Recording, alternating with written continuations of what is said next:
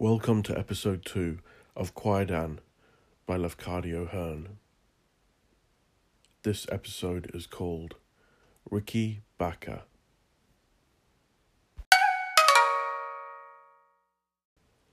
His name was Riki, signifying strength, but the people called him Riki the Simple or Riki the Fool, Riki Baka, because he had been born into perpetual childhood. For the same reason, they were kind to him, even when he set a house on fire by putting a lighted match to a mosquito curtain and clapped his hands for joy to see the blaze. At sixteen years, he was a tall, strong lad, but in mind he remained always at the happy age of two, and therefore continued to play with very small children.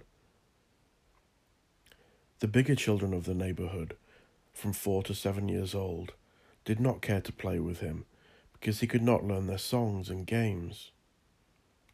His favourite toy was a broomstick, which he used as a hobby horse, and for hours at a time he would ride on that broomstick up and down the slope in front of my house with amazing peals of laughter. But at last he became troublesome by reason of his noise, and I had to tell him that he must find another playground. He bowed submissively and then went off, sorrowfully trailing his broomstick behind him. Gentle at all times, and perfectly harmless if allowed no chance to play with fire, he seldom gave anybody cause for complaint. His relation to the life of our street was scarcely more than that of a dog or a chicken. And when he finally disappeared, I did not miss him. Months and months passed by before anything happened to remind me of Riki. What has become of Riki? I then asked the old woodcutter, who supplies our neighbourhood with fuel. I remembered that Riki had often helped him to carry his bundles. Riki Baka, answered the old man. Ah, Riki is dead, poor fellow. Yes, he died nearly a year ago, very suddenly, the doctor said that he had some disease of the brain, and there is a strange story now about that poor Riki.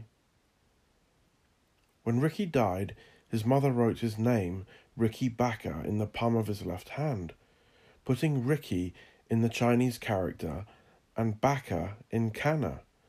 And she repeated many prayers for him, prayers that he might be reborn into some more happy condition.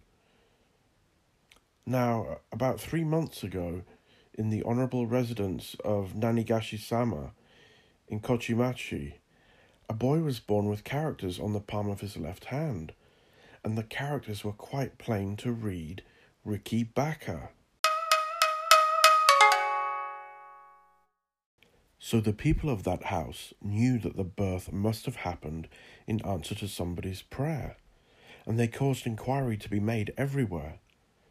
At last, a vegetable seller brought word to them that there used to be a simple lad called Riki Baka living in the Ushigome quarter, and that he had died during the last autumn, and they sent two manservants to look for the mother of Riki. These servants found the mother of Riki and told her what had happened, and she was glad exceedingly, for that Nanigashi house is very rich and a famous house, but the servants said that the family of Nanigashi sama were very angry about the word baka on the child's hand. And where is your Riki buried? the servants asked. He's buried in the cemetery of Zendoji, she told them. Please give us some of the clay of his grave, they requested. So she went with them to the temple Zendoji and showed them Riki's grave, and they took some of the grave clay away with them, wrapped up in a furoshiki. They gave Riki's mother some money, ten yen. And what did they want with that clay? I inquired. Well, the old man answered, you know that it would not do to let the child grow up with that name on his hand, and there is no other means of removing characters that come in that way upon the body of a child. You must rub the skin with clay taken from the grave of the body of the former birth.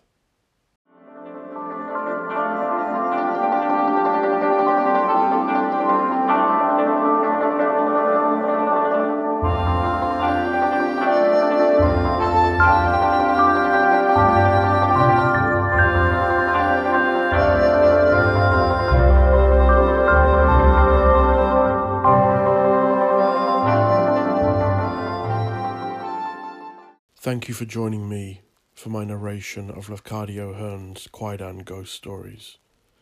I hope you can join me for more episodes.